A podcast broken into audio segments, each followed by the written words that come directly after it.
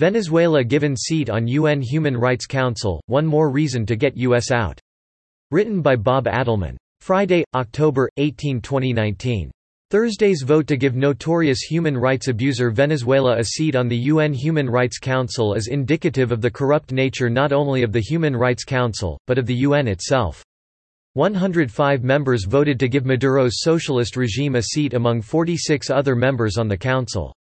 This happened despite pressure from Human Rights Watch, which mounted a campaign to keep Venezuela from being given the seat. Two days prior to the vote, Luis Charbonneau, an official at the Human Rights Council, warned, a vote for Venezuela is a vote for the torture, murder, and impunity that have become trademarks of President Nicolas Maduro's government.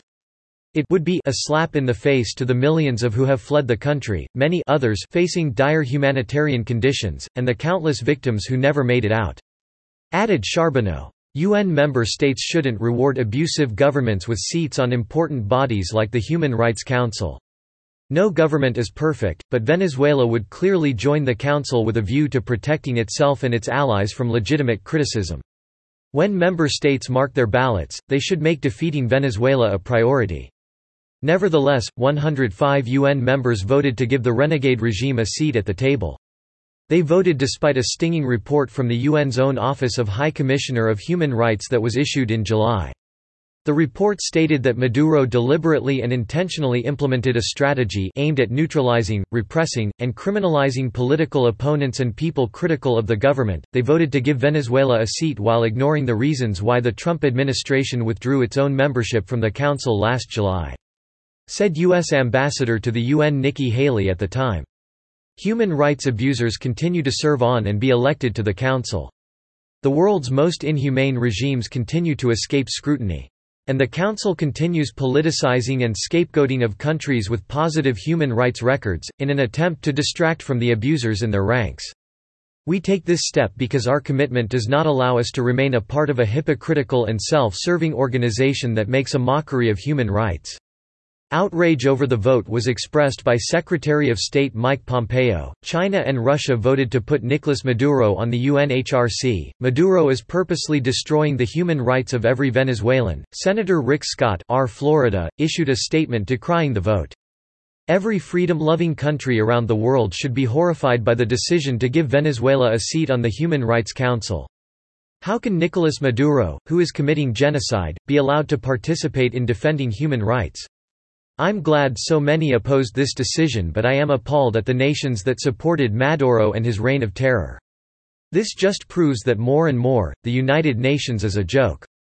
Representative Adam Kinzinger R. Ill, tweeted, Venezuela now has a seat on the UN Human Rights Council? The same Venezuela where Maduro is starving citizens and denying their basic human rights every single day? Did you give Kim Jong-un a seat, too? This is beyond outrageous. Representative Michael Waltz, R. Florida, tweeted, Venezuela wins a seat on the United Nations Human Rights Council, despite brutal arrests and torture of opposition to Maduro.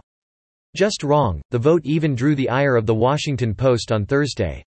Wrote Francisco Toro, official UN rules call for the Council to be made up of countries that uphold the highest standards in the promotion and protection of human rights and fully cooperate with the Council, yet in the Council, over the next three years, Venezuela will be joining other paragons of human rights rectitude such as Eritrea, Egypt, China, Saudi Arabia and Cuba. Current U.S. Ambassador to the UN Kelly Craft declared, I am personally aggrieved that 105 countries voted in favor of his affront to human life and dignity.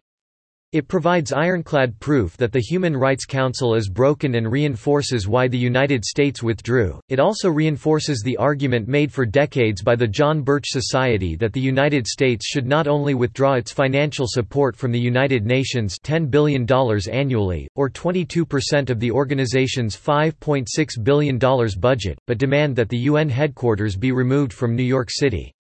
Perhaps to Caracas. Subscribe to The New American and listen to more by clicking podcast on the top right corner of our homepage.